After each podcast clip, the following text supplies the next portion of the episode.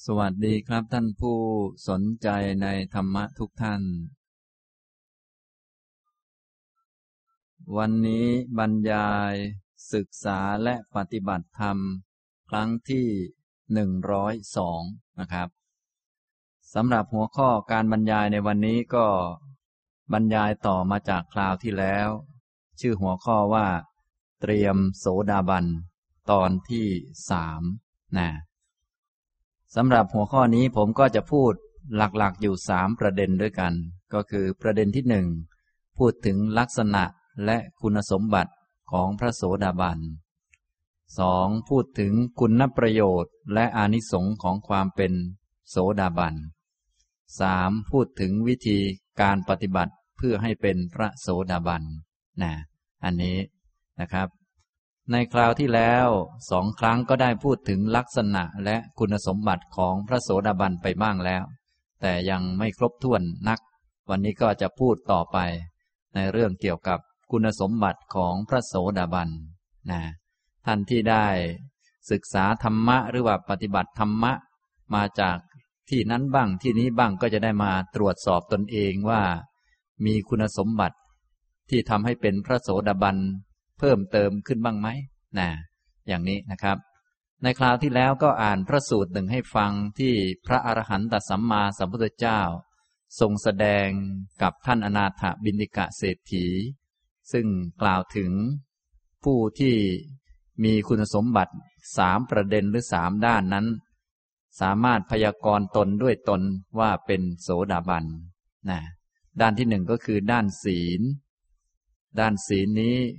เป็นผู้ที่มีเวรทั้งห้าระงับแล้ว เวรทั้งห้าก็คือศีลห้านั่นเองนะไม่มีแม้แต่ในความคิดที่จะผิดศีลห้าไม่มีความคิดเบียดเบียน ไม่มีความคิดฆ่าสัตว์ คิดทำร้ายใครอะไร อย่างนี้ไม่มีแม้แต่ในความคิดนะไม่ต้องพูดถึงการกระทำด้านกายด้านวาจา ไม่มีความคิดที่จะพูดโกหกนะไม่มีแม้แต่ในความคิดเลย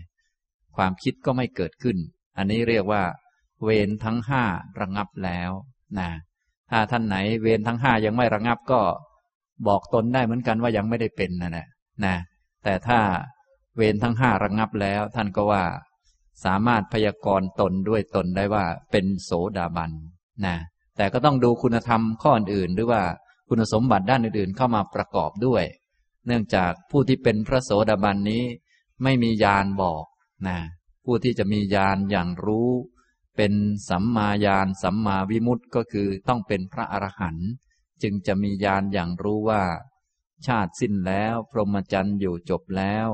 กิจที่ควรทำได้ทำเสร็จแล้ว กิจอื่นเพื่อความเป็นอย่างนี้ไมิได้มี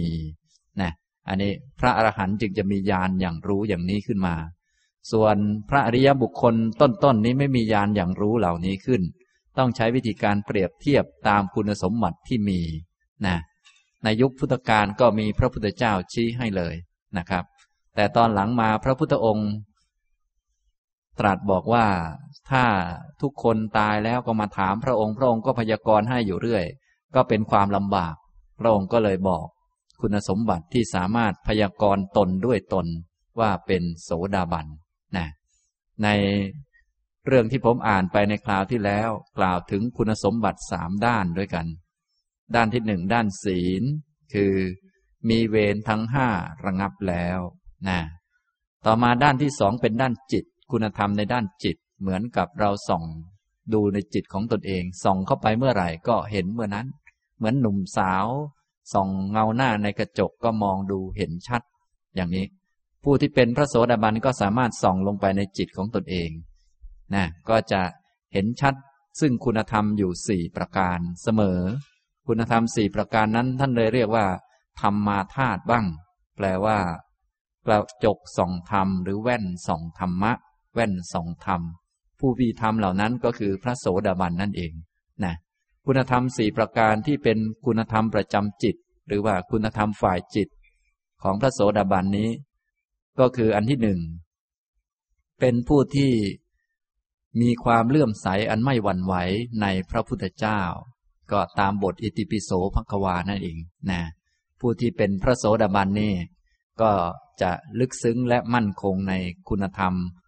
ที่ทำให้เป็นพระพุทธเจ้าตามบทที่เราสวดไป ก็จะซาบซึ้งแล้วก็อยู่ในใจของท่านเลยนะครับ ข้อที่สองเป็นผู้ที่มีความเลื่อมใสไม่หวั่นไหวในพระธรรม ว่าพระธรรมอันพระผู้มีพระภาค ตรัสไว้ดีแล้วเป็นต้น ตามบท สวากขาโตที่พวกเราสวดกันเป็นประจำนะแต่อย่างพวกเราสวดบางทีก็ขนาดสวดอยู่ดีๆ ก็ยังคิดโน่นคิดนี่ มันไม่ลึกซึ้ง บางทีก็งงไปบ้างอะไรบ้าง อันนี้ก็สำหรับผู้ที่ยังไม่เป็นโสดาบัน แต่ท่านที่เป็นโสดาบันแล้วก็จะมีความเลื่อมใส อันไม่หวั่นไหว มีจิตอย่างลงมั่นในคุณเหล่านั้น เหมือนคล้ายๆ ปักลงไป ในคุณเหล่านั้นว่าพระพุทธเจ้าเป็นอรหังจริง ๆ เพราะเหตุนี้เหตุนี้จริง ๆ มีความอย่างลงอย่างลึกซึ้งด้วยปัญญาของท่านเองนะพระธรรมชื่อว่าเป็นอากาลิโก เพราะอย่างนี้อย่างนี้เห็นชัดเจนอย่างนี้นะครับ ข้อที่สามมีความเลื่อมใสไม่หวั่นไหวในพระสงฆ์ว่าพระสงฆ์สาวกของพระผู้มีพระภาค เป็นผู้ที่ปฏิบัติดี ปฏิบัติตรง ปฏิบัติเพื่อถึงความพ้นทุกข์ ปฏิบัติสมควร อย่างนี้ จนกระทั่งท่านเป็นนาบุญอันยอดเยี่ยมนะเอาสิ่งของเล็กๆน้อยๆไปหวานลงในนั้น ไปถวายท่าน ก็ได้รับผลมากมายมหาศาล ก็มีความลึกซึ้งขึ้นมาในใจอย่างนี้นะครับ นี่ก็ข้อที่สามข้อที่สี่ก็คือ เป็นผู้มีศีลที่พระอริยเจ้ารักใคร่ชอบใจ ไม่ขาด ไม่ทะลุ ไม่ด่างไม่พร้อย เป็นไทย เป็นอิสระ ไม่ถูกตันหาทิฏฐิครอบงำ เป็นไปเพื่อสมาธินะเนื่องจากพระโสดาบันนี้ยังมีสมาธิไม่สมบูรณ์ ท่านเป็นผู้ที่มีศีลสมบูรณ์ ฉะนั้นคุณธรรมในด้านจิต ศีลของท่านก็จะเป็นศีลที่อยู่ในจิต มีสติคุ้มครอง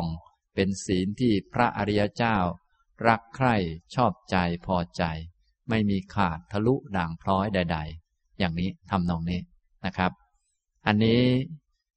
คุณธรรมในด้านจิตของพระโสดาบันมองเข้ามาเมื่อไหร่ ตื่นปุ๊บก็รู้สึกว่ามีศีลอยู่ในใจคุ้มครองจิตอยู่อย่างนั้นนะไม่มีขาดทะลุด่างพร้อย มองเมื่อไหร่ก็เห็น เหมือนกับกระจกนะไปส่องเมื่อไหร่ก็เห็นหน้าตัวเองเมื่อนั้น พระโสดาบันก็เหมือนกันนะมีคุณสมบัติสี่ประการอย่างนี้อยู่เสมอ ท่านจึงเรียกว่าธรรมมาธาตุนะคุณธรรมสี่ประการนี้ เรียกว่า แว่นส่องธรรม หรือกระจกส่องใจของพระโสดาบัน ผู้ที่มีคุณธรรมเหล่านี้ก็สามารถพยากรณ์ตนด้วยตนได้ว่าเป็นโสดาบัน อย่างนี้นะครับ คุณสมบัติชุดที่สามก็เป็นชุดในด้านปัญญา ก็คือ พระโสดาบันนี้จะสามารถที่จะพิจารณาปฏิจจสมุปบาท ใส่ใจปฏิจจสมุปบาทได้ทะลุปลุกโปร่งด้วยปัญญานะไม่ได้เห็นด้วยตาหรือว่าไม่ได้เห็นด้วยญาณของตน แต่สามารถใส่ใจมนสิการได้ชัดเจน ฉะนั้นเมื่อเข้าใจปฏิจจสมุปบาทก็จะเป็นผู้ที่เห็นธรรม เห็นความไม่มีตัวตนเที่ยงแท้ถาวรเลย สักที่เดียว มีแต่ของที่อยู่ในรูปกระแสที่เป็นไปนะที่เวียนว่ายตายเกิดก็เป็นกองทุกข์ เป็นรูปเป็นนาม เป็นไปตามกระแสไม่มีตัวตน ที่จะถึงนิพพานก็เป็นความดับของทุกข์ ไม่มีตัวตนใดๆทั้งสิ้น อย่างนี้ทำนองนี้นะครับ พระโสดาบันท่านจึง ละความเห็นผิด ละสักกายทิฏฐิที่เห็นว่ามีตัวตนเที่ยงแท้ถาวรได้ ก็เพราะว่าเห็นธรรมะ คือเห็นปฏิจจสมุปบาทนะสามารถใส่ใจอริยญาณธรรมก็คือ ปฏิจจสมุปบาทนี้ได้ด้วยปัญญานะส่วนพวกปุถุชนเรานี่ ก็วันดีคืนดีก็ เดี๋ยวสักหน่อยก็มีความรู้สึกว่ามีตัวมีตนมีของตนขึ้นมาค้างเติ่งอยู่ ตรงโน้นตรงนี้ มันวุ่นวายนะส่วนพระโสดาบันเนี่ย ท่านจะไม่เห็นว่ามีตัวตนเที่ยง มั่นคงถาวรที่ใดที่หนึ่ง มีแต่ของที่อยู่ในรูปกระแส แม้แต่ความคิดว่ามีตนก็ไม่มีตนเหมือนกัน แม้ความคิดว่ามีของตนก็ไม่มีของตนเหมือนกัน เป็นเพียงสิ่งหนึ่ง ที่อยู่ในรูปกระแส ไหลไปเรื่อยๆ ไม่มีการหยุด ท่านจึงเรียกว่าได้เห็นธรรมอย่างนี้นะ นี่ในคราวที่แล้วผมก็ได้อ่านพระสูตร ให้ฟังเกี่ยวกับคุณสมบัติที่สามารถพยากรณ์ตนด้วยตนว่าเป็นโสดาบันนะเป็นสูตรที่พระพุทธเจ้าทรงแสดงแก่ท่านอนาถบินิกะเศรษฐีนะครับ วันนี้ก็จะขยายความต่อไปอีกเล็กน้อยนะในคราวที่แล้วพูดถึงคุณสมบัติในด้านศีล ด้านจิตและด้านปัญญา ด้านศีลนี้คงไม่สงสัยเพราะว่ามีความง่ายแล้วก็ตรงตัวอยู่ เราท่านทั้งหลายก็รักษาศีลห้ากันมานานแล้ว เพียงแต่ว่ามันยังไม่ระงับ เวรมันยังไม่ระงับอยู่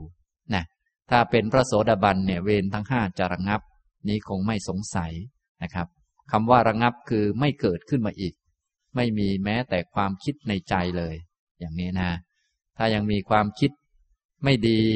เจตนาที่จะผิดศีลในใจนี้แสดงว่ายังไม่ได้เป็นนั่นแหละ พูดง่าย ๆนะครับ ฉะนั้นท่านทั้งหลายที่ยังมีเจตนาไม่ดีอยู่บ้างอะไรบ้างก็รีบๆฝึกให้เป็นโสดาบัน ก็จะได้เป็นผู้ที่มีเวรทั้งห้าระงับไปนะต่อไปประเด็นที่สองที่ว่าเป็นคุณสมบัติด้านจิตที่ผมกล่าวมา ตามพระสูตรที่อ่านไปในคราวที่แล้ว มีคุณสมบัติสี่ประการ คือเป็นผู้มีความเลื่อมใสอันไม่หวั่นไหวในพระพุทธเจ้า มีความเลื่อมใสอันไม่หวั่นไหวในพระธรรม มีความเลื่อมใสอันไม่หวั่นไหวในพระสงฆ์แล้วก็มีศีลที่พระอริยเจ้า รักใคร่ชอบใจนะครับ อันนี้ก็อ่านไปในคราวที่แล้ว แต่มีบางพระสูตรพระพุทธองค์ได้ทรงแสดงคุณสมบัติสี่ประการนี้ อีกแง่มุมหนึ่ง โดยเปลี่ยนข้อที่สี่ไปนะก็หมายถึงว่าคุณสมบัติของพระโสดาบันนี้มีหลายชุดด้วยกันนะมีหลายชุดนะครับ ผมจะอ่านให้ฟังสักสามชุด นะสามชุดที่เป็นคุณสมบัติในด้านจิตนะครับ คุณสมบัติในด้านจิต ซึ่งเป็นห่วงบุญห่วงกุศลที่นำสุขมาให้ ซึ่งเป็นคุณสมบัติของพระโสดาบันนะผมจะอ่านให้ฟังต่อเนื่องกันไปท่านลองฟังดูนะครับ ในปฐมอภิสันทสูตรข้อหนึ่งพันสามสิบเจ็ด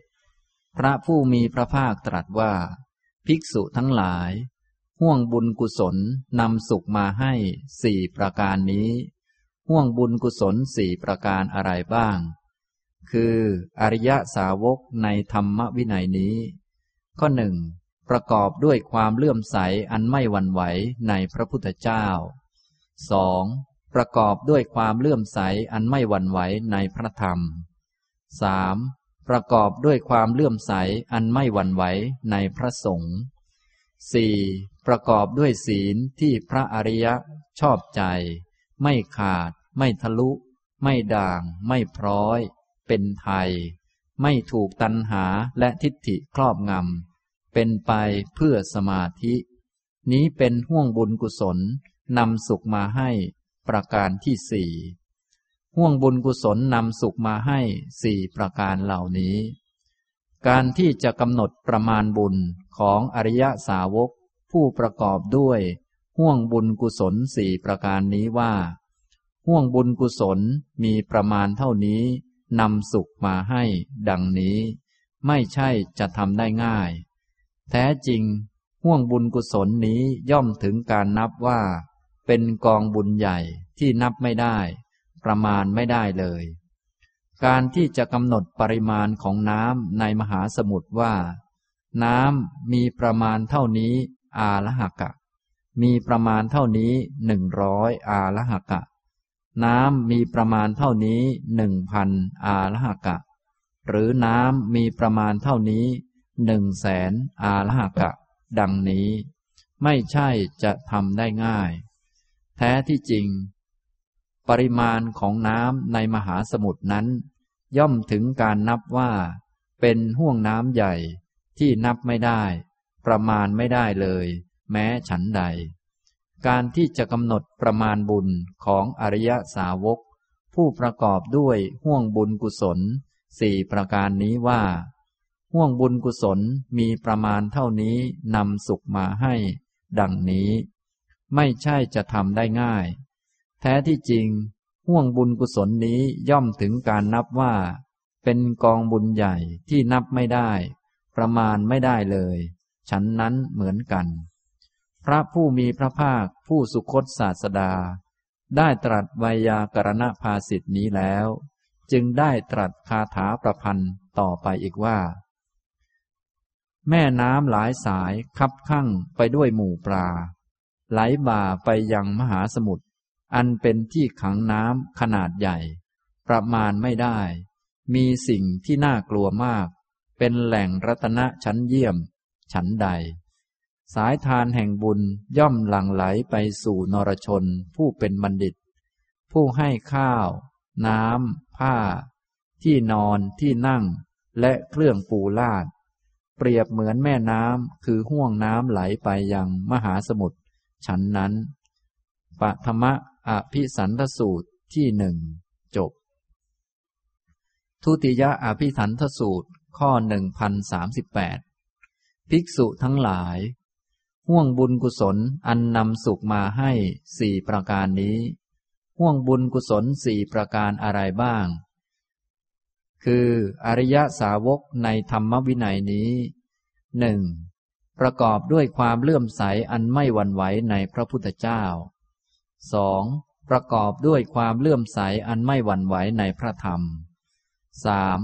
ประกอบด้วยความเลื่อมใสอันไม่หวั่นไหวในพระสงฆ์สี่มีใจปราศจากมนทิน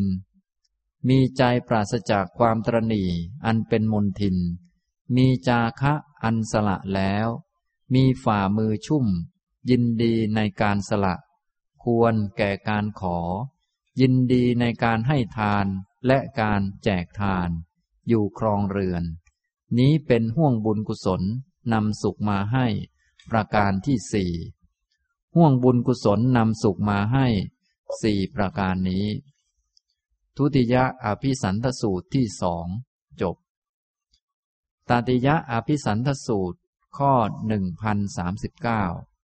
ภิกษุทั้งหลาย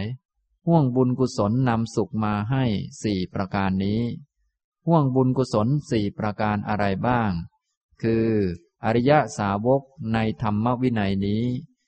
หนึ่งประกอบด้วยความเลื่อมใสอันไม่หวั่นไหวในพระพุทธเจ้าสองประกอบด้วยความเลื่อมใสอันไม่หวั่นไหวในพระธรรมสามประกอบด้วยความเลื่อมใสอันไม่หวั่นไหวในพระสงฆ์สี่เป็นผู้มีปัญญา คือประกอบด้วยปัญญาเป็นเครื่องพิจารณา เห็นทั้งความเกิดและความดับ อันเป็นอริยะ ชำแรกกิเลส ให้ถึงความสิ้นทุกข์โดยชอบ นี้เป็นห่วงบุญกุศลนำสุขมาให้ ประการที่สี่ห่วงบุญกุศลนำสุขมาให้สี่ประการนี้แลตติยะอภิสันทสูตรที่สามจบนะอันนี้ผมอ่านให้ฟังสามพระสูตรนะครับ ซึ่งเป็นคุณสมบัติของพระโสดาบันนะ พระสูตรแรกกล่าวถึงคุณสมบัติสี่ประการที่พูดให้ฟังอยู่บ่อยๆ ก็คือ ประกอบด้วยความเลื่อมใสอันไม่หวั่นไหวในพระพุทธเจ้า ประกอบด้วยความเลื่อมใสอันไม่หวั่นไหวในพระธรรม ประกอบด้วยความเลื่อมใสอันไม่หวั่นไหวในพระสงฆ์และประกอบด้วยศีลที่พระอริยะชอบใจ อันนี้ท่านคงได้ฟังบ่อยๆแล้วนะได้พูดให้ฟังไปในคราวที่แล้วนะครับ ทีนี้วันนี้ที่อ่านให้ฟังอีก มีเพิ่มขึ้นมาอีกสองลักษณะด้วยกัน ก็คือเปลี่ยนข้อที่สี่นะข้อสามข้อต้นนี้เหมือนเดิมนะครับ ในทุติยะอภิสันทสูตรนี้พระพุทธองค์ตรัสบอกว่า ห่วงบุญกุศลของอริยสาวกคือพระโสดาบันในธรรมวินัยนี้เนี่ยมีคุณสมบัติในด้านจิตของท่านอยู่สี่ประการ ข้อที่หนึ่งประกอบด้วยความเลื่อมใสอันไม่หวั่นไหวในพระพุทธเจ้า ข้อที่สองประกอบด้วยความเลื่อมใสอันไม่หวั่นไหวในพระธรรมสามประกอบด้วยความเลื่อมใสอันไม่หวั่นไหวในพระสงฆ์เหมือนกับตอนที่ว่ามาแล้ว ส่วนข้อที่สี่บอกว่า มีใจปราศจากความตรณีอันเป็นมนทิน มีจาคะอันสละแล้ว มีฝ่ามือชุ่ม ยินดีในการสละ ควรแก่การขอ ยินดีในการให้ทานและการแจกทาน อยู่ครองเรือน นี้เป็นห่วงบุญกุศลนำสุขมาให้ประการที่สี่นะข้อที่สี่นี้เปลี่ยนจากเดิมที่เป็นผู้มีศีลที่พระอริยะชอบใจมาเป็น มีใจปราศจากความตรณีอันเป็นมนทินนะฉะนั้นผู้ที่เป็นพระโสดาบันนี้จะไม่มีความตรณีไม่มีความหวงแหน ของว่าเป็นของตนเองเหนียวแน่นยึดถือจริงจัง ไม่มีติดสมมุติบัญญัติว่าเราเป็นโน้นเป็นนี้จริงจัง จนต้องไปเถียงคนนั้นคนนี้หรือว่า ยื้อเอามาเป็นของตนให้ได้นะเป็นคนที่ไม่มีความตรณีมีจาคะ มีการรู้จักเสียสละ ใจนี้เปิดกว้าง มีฝ่ามืออันชุ่มก็คือ มีฝ่ามือที่เปิดไว้อยู่เสมอ ควรแก่การที่คนอื่นจะมาขอ เห็นใครขอก็ มีความรู้สึกว่าถ้าให้ได้ก็จะให้อยู่เสมอ อย่างนี้ทำนองนี้ ยินดีในการให้ทานและการแจกทานอยู่ครองเรือน ถ้าเป็นพระโสดาบันที่อยู่ครองเรือนนี้ จะชอบให้ทานแจกทาน อย่างนี้ทำนองนี้ นี้เป็นคุณสมบัติในด้านจิตอีกข้อหนึ่งนะถ้าพูดอีกแง่มุมหนึ่งอย่างนี้นะ ถ้าแทนศีลก็แทนด้วย เป็นผู้ที่ไม่มีความตรณีนะ ฉะนั้นถ้าพวกเรายังมีความตรณีอยู่อย่างนั้นอย่างนี้ก็พูดง่ายสรุปว่ายังไม่เป็นโสดาบันนั่นเองนะทีนี้ถ้าปฏิบัติแล้ว ใกล้เคียงต่อความเป็นโสดาบันก็ต้องมีคุณสมบัติในจิตที่เพิ่มพูนขึ้นให้ใกล้เคียงกันขึ้นมา จนกว่าจะเป็นโสดาบันก็จะไม่มีความตรณีเหลืออยู่เลย ไม่มีความตรณีหวงแหน ทนไม่ได้อะไรไม่ได้นะลักษณะตรณีก็คือ ทนไม่ได้ที่ ที่คนอันนี้สิ่งนี้จะเป็นเป็นของคนอื่น คนอื่นจะได้มากกว่าอะไรกว่า อย่างนั้นอย่างนี้มันหวงนะหวงนะถ้าเป็นปุถุชนเรานี่แม้ขนาดสิ่งของที่ตนไม่ใช้ยังหวงเลยนะเนี่ย ทั่วไปมันเป็นอย่างนี้นะในทางธรรมะท่านจึงสอนให้พวกเราทั้งหลายนั้น บริจาคทานให้รู้จัก ให้สิ่งนั้นสิ่งนี้แก่ผู้นั้นผู้นี้ก็เพื่อให้ละความตรณีนั่นเอง ส่วนพระโสดาบันนี้จะไม่มีเลย ความตรณีนี้ นะมีแต่ความรู้สึกว่า ใครสมควรให้ก็ให้นะพร้อมจะให้อยู่เสมอ ให้ได้ก็ให้ แต่ถ้าให้ยังไม่ได้ ยังไม่มีจะให้ก็ไม่ได้ให้ แต่ถ้ามีพร้อม เหมาะสมถึงเวลาก็ให้ได้เสมอ ไม่มีความตรณีที่จะมาดึงจิตหรือผูกจิตไว้อะไรทำนองนี้นะครับ นี้ก็เป็นคุณสมบัติในด้านจิตอีกชุดหนึ่งนะ คุณสมบัติอีกชุดหนึ่งก็คือ ข้อที่สี่ก็จะเปลี่ยนไปนะครับ อีกชุดหนึ่งพระพุทธองค์ตรัสว่า อริยสาวกในธรรมวินัยนี้ประกอบด้วยความเลื่อมใสอันไม่หวั่นไหวในพระพุทธเจ้า ประกอบด้วยความเลื่อมใสอันไม่หวั่นไหวในพระธรรม ประกอบด้วยความเลื่อมใสอันไม่หวั่นไหวในพระสงฆ์นี้ก็เหมือนกับ ข้ออื่นที่พูดมาสามข้อต้นนี้เหมือนกัน ข้อที่สี่ พระองค์ตรัสว่า เป็นผู้มีปัญญา คือประกอบด้วยปัญญาเป็นเครื่องพิจารณาเห็นทั้งความเกิดและความดับ อันเป็นอริยะชำแรกกิเลสให้ถึงความสิ้นทุกข์โดยชอบนะนี่ข้อที่สี่พระโสดาบันนี้จะมีปัญญาเครื่องพิจารณาเห็น ความเกิดและความดับ สิ่งใดสิ่งหนึ่งที่มีความเกิดขึ้นเป็นธรรมดา สิ่งนั้นทั้งมวลล้วนแต่มีความดับไป เป็นธรรมดา มองไปก็จะมองทะลุปลุกโปร่งเข้าใจชัดนะเป็นคนมีคุณสมบัติอย่างนี้ พอมองดวงอาทิตย์ขึ้นตอนเช้าก็รู้อยู่ในใจเลย มีปัญญาขึ้นมาเลยว่า เดี๋ยวมันจะตกเมื่อมันถึงเวลานะคือเห็นความเกิดและเห็นความดับได้ด้วย นี่เป็นปัญญาแบบโสดาบัน พอมองเห็นคนที่ยังมีชีวิตอยู่ ก็รู้อยู่ในใจได้เลยว่าโอ้เนี่ย เมื่อถึงเวลาเขาก็จะตาย เห็นคนที่ยังสบายดีอยู่ ก็รู้ว่าต่อไปก็อาจจะไม่สบายก็ได้ แต่ว่ายังไม่ใช่เวลานี้ อาจจะเป็นเวลาใดเวลาหนึ่ง เห็นเด็กก็มองทะลุเข้าไปด้วยปัญญาว่า อ๋อ ต่อไปจะแก่จะตาย นะ ถ้ายังไม่หมดกิเลสก็ตายแล้วก็เกิดใหม่ อย่างนี้คือมีปัญญาเห็นความเกิดความดับ นะ อย่างนี้ทำนองนี้ นี่พระโสดาบันก็จะมีคุณสมบัติอย่างนี้ขึ้นมาในใจเสมอทีเดียว ส่วนปุถุชนนี่มองแล้วจะค้าง เช่นว่า มองดวงอาทิตย์ขึ้นตอนเช้า มันก็ค้างอยู่งั้น มันมองไม่ถึงตอนเย็นอย่างนี้มองเห็นคนสบายดีก็มองค้างอยู่งั้น นึกว่าจะสบายดีตลอด มองเห็นเด็กน่ารักก็น่ารักค้างอยู่งั้น ไม่มองว่าต่อไปมันจะแก่ลงและจะน่าเกลียดก็มองไม่ออก เห็นดอกไม้สวยงามก็มองค้างอยู่งั้น ว่ามันสวยค้าง แต่โสดาบันมองว่าสวยเหมือนกัน แต่รู้ว่าเดี๋ยวมันไม่สวย มันจะแห้งไป ถึงเวลาก็ต้องเอาไปทิ้งอย่างนี้เป็นต้น อันนี้ทำนองนี้ ฉะนั้นปุถุชนกับโสดาบันก็จะมองต่างกัน พระโสดาบันก็มองความสวยเหมือนกัน แต่รู้ความไม่สวยที่มันติดมาด้วยนะพระโสดาบันเห็นความเกิดเห็นความมีเหมือนกัน แต่มองถึงความดับมันด้วย เห็นความสบายเหมือนกัน สะดวกเหมือนกัน แต่ว่าเห็นความไม่สะดวกด้วย เห็นความไม่สบายเจ็บป่วยด้วย ส่วนปุถุชนมองแล้วจะค้างที่ใดที่หนึ่งนะอย่างพวกเรานี่ส่วนใหญ่พอเห็นเด็กก็จะค้างเลยใช่ไหม แม้เด็กน่ารักเหลือเกิน แต่ว่ามองไม่ทะลุไปว่า เดี๋ยวสักหน่อยมันมีมุมไม่น่ารักด้วย แก่ด้วยตายด้วยนะทำนองนี้นะครับ อันนี้ พระโสดาบันก็มีคุณสมบัติหลาย ๆ ประการหลายๆ ชุดอย่างที่ผมพูดมานี้นะครับ โดยปกติแล้ว ชุดแรกจะแสดงเยอะ ก็คือชุดที่ว่าด้วย เรื่องเป็นผู้ที่เลื่อมใสไม่หวั่นไหวในพระพุทธพระธรรมพระสงฆ์แล้วก็มีศีลที่พระอริยเจ้าชอบใจ นี้จะแสดงเยอะนะวันนี้อ่านให้ฟังเพิ่มอีกสองชุด ก็คือเปลี่ยนข้อที่สี่เปลี่ยนข้อที่สี่นะเป็นผู้ที่ปราศจากมนทินคือความตรณีไม่มีความตรณี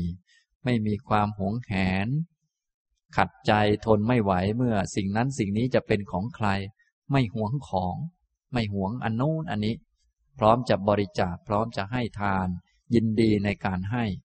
นะยินดีในการเสียสละ อันนี้เป็นคุณสมบัติอีกชุดหนึ่ง อีกชุดหนึ่งก็เป็นผู้ที่มีปัญญาเห็นทั้งความเกิดและความดับนะผู้ที่มองทะลุปลุกโปร่งจนเข้าใจเรื่องความเกิดความดับนี่แหละ จึงจะสามารถชำแรกกิเลสทำลายกิเลสได้ ฉะนั้นพวกเราที่ยังไม่เป็นโสดาบันเนี่ย จะมีปัญญาเยอะขนาดไหนก็ยังทำลายกิเลสไม่ได้ เพราะว่ามันมองไม่ทะลุ ถึงแม้จะรู้นั่นรู้นี่เยอะแยะมากมาย แต่กิเลสไม่หมด กิเลสจะหมดชำแรกกิเลสได้ก็ต่อเมื่อ เห็นอะไรที่เกิดอันนั้นจะต้องดับนี่แหละ คือปัญญาแบบโสดาบัน ไม่ได้รู้เยอะนะ รู้เท่านี้แหละนะอะไรที่เยอะเดี๋ยวสักหน่อยมันก็หายไป อะไรที่ดี สักหน่อยมันก็พังไป อะไรที่ใหม่สักหน่อยมันก็เก่าเนี่ยถ้ามองทะลุอย่างนี้จะละกิเลสได้ชำแรกกิเลสได้นะส่วนใหญ่พวกเรารู้เยอะไปเลย ละกิเลสไม่ได้เนี่ยมันเป็นอย่างนี้ทำนองนี้นะครับ พระพุทธองค์จึงตรัสคุณสมบัติที่เป็นปัญญาของพระโสดาบันบอกว่า เป็นผู้มีปัญญาคือประกอบด้วยปัญญาเป็นเครื่องพิจารณาเห็นทั้งความเกิดและความดับ อันเป็นอริยะชำแรกกิเลสให้ถึงความสิ้นทุกข์โดยชอบนะฉะนั้นท่านทั้งหลายที่รู้นั่นรู้นี่อะไรเยอะแยะแล้วก็อย่าลืม ให้มีปัญญาที่เป็นคุณสมบัติแบบพระโสดาบัน ก็คือเห็นทั้งความเกิดและความดับ อย่าไปเห็นอะไรมาก เห็นว่าอันไหนมันเกิดมันดับทั้งนั้นแหละนะอย่างนี้อย่าไปรู้มาก รู้ เดี๋ยวมันก็หมดไปเท่านั้นแหละนะ อย่าไปเก่งนั่นนี่มาก เก่งเดี๋ยวมันก็ดับไป เป็นของไม่เที่ยง อันนี้แหละจึงจะชำแรกกิเลสได้ เป็นปัญญาที่เป็นคุณสมบัติประจำของพระโสดาบันเลยนะอย่างนี้ อันนี้เป็นคุณสมบัติในด้านจิตคล้าย ๆ มองลงไปก็ ก็มีเห็นทุกทีไป อย่างนี้ทำนองนี้ ฉะนั้นท่านทั้งหลายลองมองดูตัวเองนะลองดู มองเห็นอะไรแล้ว ทะลุปลุกโปร่งไหมเห็นความเกิดความดับไหม ได้มาเห็นไหมว่ามันต้องเสียไป บางคนได้มาก็ดีใจแล้วเกินแล้ว ค้างแหละ ไม่มองให้เห็นความดับ ส่วนพระโสดาบันได้มา ท่านก็สะดวกสบายก็เข้าใจเหมือนกันแต่รู้ว่า เดี๋ยวมันก็ไปเนี่ยอย่างนี้มันทะลุปลุกโปร่งไป อย่างนี้ทำนองนี้นะครับ ฉะนั้นปัญญาของพระโสดาบันว่าไปแล้วก็ไม่มากอะไร แต่ก็มากพอที่จะชำแรกกิเลสทำลายกิเลสได้นะ พวกเราทั้งหลายโดยทั่วไปนี่ รู้นั่นรู้นี่ออกนอกไปเยอะ รู้ มันไม่ถูกจุดของมันนะฉะนั้นหลักๆ นี้ให้มีปัญญาแบบคุณสมบัติพระโสดาบันเนี่ยท่านจะปฏิบัติกรรมฐานแบบไหนอะไรอย่างไรก็ตามแต่เถอะ ขอให้มันได้คุณสมบัติอย่างนี้มานะเพราะว่าถ้ามีขึ้นมาเยอะๆเข้ามันก็ใกล้เคียงขึ้นนะพอปฏิบัติไปเรื่อยๆ เป็นโสดาบันคุณสมบัติเหล่านี้ก็จะครบถ้วนอย่างนี้นะครับ อันนี้ก็ผมขยายความคุณสมบัติในด้านจิตสี่ประการ ให้เห็นชัดขึ้นเพื่อว่าจะได้ขยายความพระสูตรที่อ่านไปจากคราวที่แล้วนะครับ นี่คราวที่แล้วได้พูดถึงคุณสมบัติพระโสดาบัน ด้านศีลคือเวรทั้งห้าระงับ ด้านจิตคือมีคุณสมบัติสี่ประการนะผมก็ได้พูดสามแง่มุมด้วยกัน ยกพระสูตรที่ พระอรหันตสัมมาสัมพุทธเจ้าทรงแสดงมาอ่านให้ฟัง ส่วนอีกชุดหนึ่งก็คือคุณสมบัติในด้านปัญญา คุณสมบัติในด้านปัญญาได้กล่าวว่า ผู้ที่เป็นอริยสาวกเป็นโสดาบันนั้นสามารถพิจารณาอริยญาณธรรม ก็คือปฏิจจสมุปบาท มนสิการใส่ใจอย่างดีเลย ไม่เห็นความมีตัวตนอยู่สักที่ อันนี้ก็จะฟังดูก็จะยากสักหน่อยหนึ่ง ผมก็จะยกพระสูตรบางพระสูตรมาอ่านให้ฟัง ท่านก็จะได้เข้าใจคุณสมบัติในด้านปัญญาอย่างนี้ชัดขึ้น ท่านที่ไปปฏิบัติธรรมก็จะได้หัดปฏิบัติให้ถูกต้องอย่างนี้นะครับ แล้วก็เดี๋ยวในโอกาสต่อต่อไปในคราว หลังจากครั้งนี้และครั้งต่อต่อไป เวลาพูดประเด็นที่สามคือวิธีปฏิบัติก็จะได้บอกวิธีต่อไป ในตอนนี้พูดถึงคุณสมบัติอยู่ เนี่ยคุณสมบัติด้านศีลพูดไปแล้ว ด้านจิตพูดไปแล้ว ต่อไปด้านปัญญานะด้านปัญญาสามารถพิจารณาหรือว่ามนสิการใส่ใจอะไรเก่งหรือว่าถูกต้องทะลุปลุกโปร่งพระโสดาบันนี้สามารถใส่ใจปฏิจจสมุปบาทได้ทะลุปลุกโปร่งไม่เห็นความมีตัวตนเลยเนี่ยหลักการทางด้านปัญญาของพระโสดาบันนะครับ อย่างนี้ทำนองนี้ คือพูดภาษาเราง่ายๆ ถ้าพูดแบบภาษาสมัยใหม่ก็ว่า พระโสดาบันเป็นผู้ที่พิจารณาหรือมองอะไรไม่ติดตันอยู่จุดใดจุดหนึ่ง มองเป็นกระบวนการมองเป็นกระแส ไม่เห็นความมีตัวตนของตนค้างที่ใดที่หนึ่ง ไม่มีตัวตนถาวรใด ๆ มีแต่สิ่งต่างๆ ที่มีเงื่อนไขเป็นไปตามเหตุตามปัจจัยอย่างนี้นะครับ ในด้านคุณสมบัติของปัญญาผมจะอ่านให้ฟังสัก สูตรสองสูตรนะ เดี๋ยวตอนอธิบายว่าด้วยเรื่องวิธีปฏิบัติจะขยายความเพิ่มเติมอีกทีหนึ่งนะครับ ในสังยุตตนิกายนิทานวัคยานวัตถุสูตรข้อสามสิบสามพระผู้มีพระภาคตรัสว่า ภิกษุทั้งหลาย เราจักแสดงยานวัตถุสี่สิบสี่แก่เธอทั้งหลาย เธอทั้งหลายจงฟัง จงใส่ใจให้ดี เราจักกล่าว ภิกษุเหล่านั้นทูลรับสนองพระดำรัสแล้ว พระผู้มีพระภาคจึงได้ตรัสเรื่องนี้ว่า ยานวัตถุสี่สิบสี่อะไรบ้าง คือหนึ่ง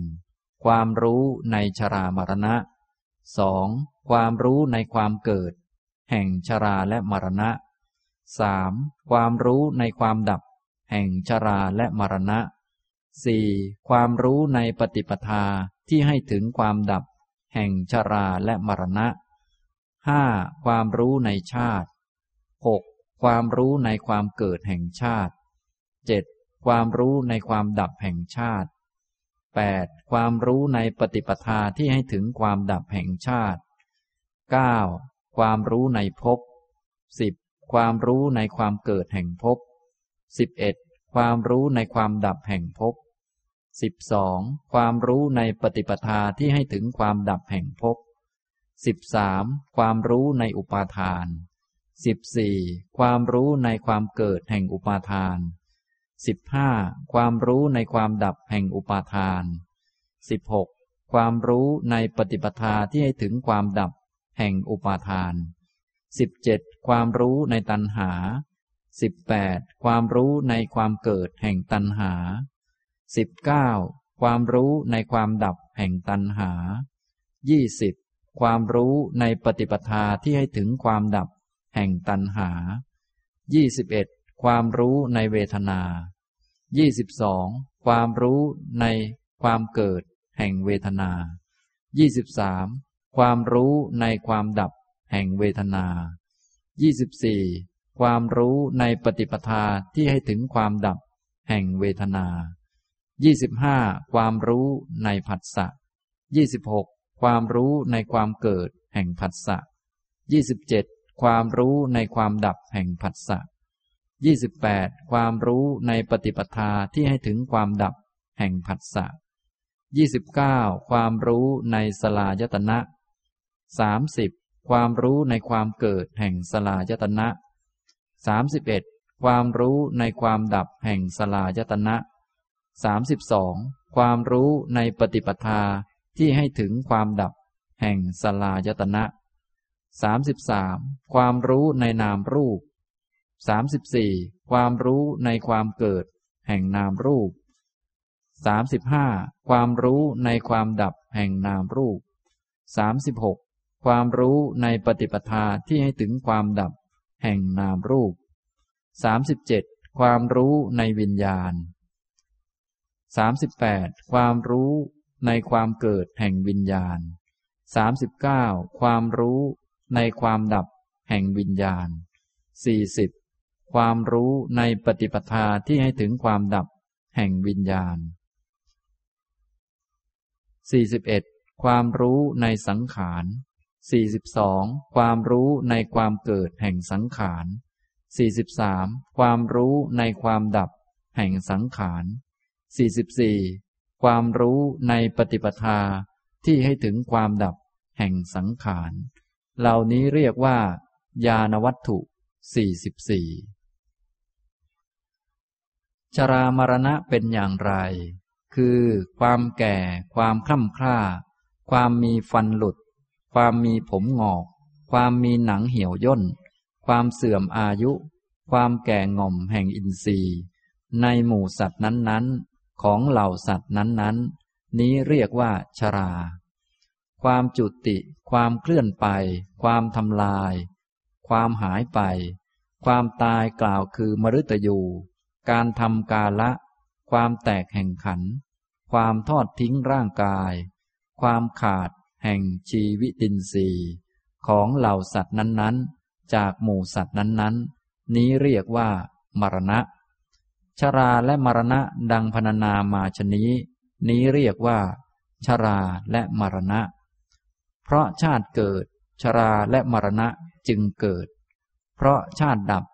ชราและมรณะจึงดับ อริยมรรคมีองค์แปดนี้เท่านั้น คือ สัมมาทิฏฐิ สัมมาสังกัปปะ สัมมาวาจา สัมมากัมมันตะ สัมมาอาชีวะ สัมมาวายามะ สัมมาสติ สัมมาสมาธิ ชื่อว่าปฏิปทาที่ให้ถึงความดับ แห่งชาราและมรณะ ภิกษุทั้งหลาย เมื่อใดอริยสาวก รู้ชัดชาราและมรณะอย่างนี้ รู้ชัดความเกิดแห่งชาราและมรณะอย่างนี้ รู้ชัดความดับแห่งชาราและมรณะอย่างนี้ รู้ชัดปฏิปทาที่ให้ถึงความดับ แห่งชราและมรณะอย่างนี้ นี้ชื่อว่าธรรมยานของอริยสาวกนั้น เมื่อนั้นอริยสาวกนั้น พิจารณาใน อดีตและอนาคตด้วยธรรมนี้ ซึ่งตนเห็นแล้ว รู้แล้วไม่ประกอบด้วยการ อันตนได้บรรลุแล้ว อันตนอย่างรู้แล้ว สมณะหรือพรามในอดีตเหล่าใดเหล่าหนึ่ง ก็ได้รู้ชราและมรณะ ได้รู้ความเกิดแห่งชราและมรณะ ได้รู้ความดับแห่งชราและมรณะ ได้รู้ปฏิปทาที่ให้ถึงความดับแห่งชราและมรณะ เหมือนอย่างที่เรารู้ในบัดนี้เหมือนกันทั้งนั้น สมณะหรือพรามในอนาคตเหล่าใดเหล่าหนึ่งจักรู้ชราและมรณะ จักรู้ความเกิดแห่งชราและมรณะจักรู้ความดับแห่งชราและมรณะจักรู้ปฏิปทาที่ให้ถึงความดับ แห่งชราและมรณะ เหมือนอย่างที่เรารู้ในบัดนี้เหมือนกันทั้งนั้น นี้ชื่อว่า อันวยญาณของอริยสาวกนั้นญาณสองประการนี้คือ ธรรมญาณและ อันวยญาณของอริยสาวกนั้น เป็นธรรมชาติบริสุทธิ์ผุดผ่อง อริยสาวกนี้ เราเรียกว่า เป็นผู้ถึงพร้อมด้วยทิฏฐิบ้าง เป็นผู้ถึงพร้อมด้วยทัศนะบ้างพูดถึงสัตธรรมนี้บ้าง เห็นสัตธรรมนี้บ้าง ประกอบด้วยญาณอันเป็นเสขะบ้าง ประกอบด้วยวิชาอันเป็นเสขะบ้าง บรรลุกระแสแห่งธรรมบ้าง เป็นพระอริยะผู้มีปัญญาเพิกถอนกิเลสบ้างดำรงอยู่ใกล้ประตูอมตะบ้าง อย่างนี้นะครับ อันนี้ผมอ่านพระสูตรหนึ่งให้ฟังชื่อว่าญาณวัตถุสูตร จากคำพี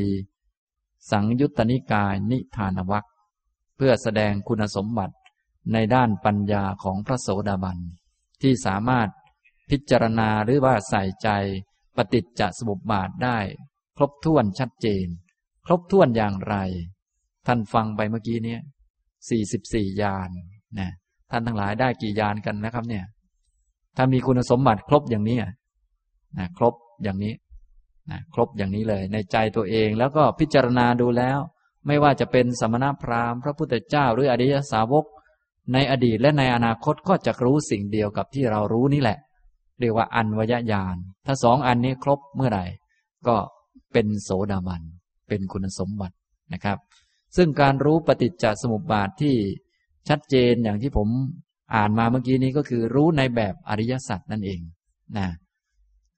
ปฏิจจสมุปบาทท่านทั้งหลายก็คงจะได้ยินบ่อยๆ การรู้เช่น ข้อชรามรณะก็แยกเป็นสี่ก็คือรู้จักชรามรณะว่าชรามรณะนี้ไม่ใช่คนนะ เป็นชรามรณะเป็นธรรมะอย่างหนึ่ง ไม่ใช่ตัวตนสัตว์บุคคล เป็นสิ่งหนึ่งที่อยู่ในกระแสปฏิจจสมุปบาทนะแก่เนี่ยไม่ใช่คนแก่ แต่เป็นสิ่งหนึ่งที่อยู่ในกระแส ที่ไหลมาเรื่อยเมื่อถึงเวลามันก็แก่ นี่เป็นธรรมดา เป็นธรรมชาติของรูปนามไม่มีตน ไม่มีใคร และ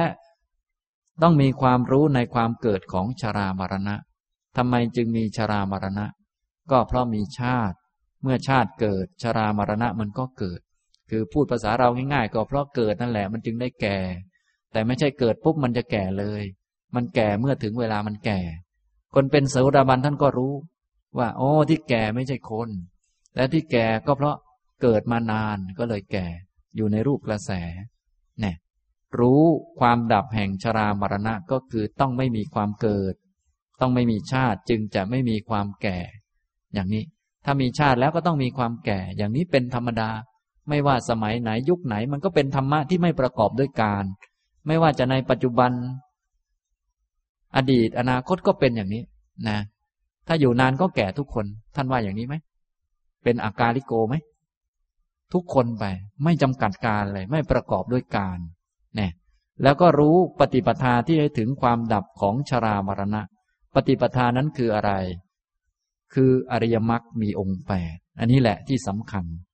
ฉะนั้นผู้ที่เป็นพระโสดาบันเนี่ยเขาจะได้ปฏิปทา จิตจะอย่างลงสู่อริยมรรคมีองค์แปดตอนนี้ยังไม่ถึงความดับแห่งชรามรณะแต่รู้แล้ว ว่าความดับเป็นอย่างนี้นะ ทางให้ถึงคืออริยมรรคมีองค์แปดนะ ได้ปัญญาและมีสัมมาทิฏฐิ ต่อไปก็เพียงแต่เดินไป อย่างนี้นะครับ ต่อไปประติจจสมุปบาทอันอื่นๆก็คล้ายกันเลยเหมือนกัน ชาติ ความเกิดก็ไม่มีคน ไม่มีตัวตนนะอย่างเห็นคนเกิดสัตว์เกิด นั้นก็เป็นความเกิดของรูปนามขันห้าพระโสดาบันจะรู้จักความเกิด ว่าไม่ใช่คนเกิดนะ เป็นสิ่งหนึ่งที่อยู่ในรูปกระแสที่ไหลมาเรื่อย ที่เกิดเพราะว่า เพราะว่าตายมันไม่เที่ยงมันตายแล้วมันก็เกิด เนี่ย อย่างนี้มันต่อมาจากตายนั่นแหละ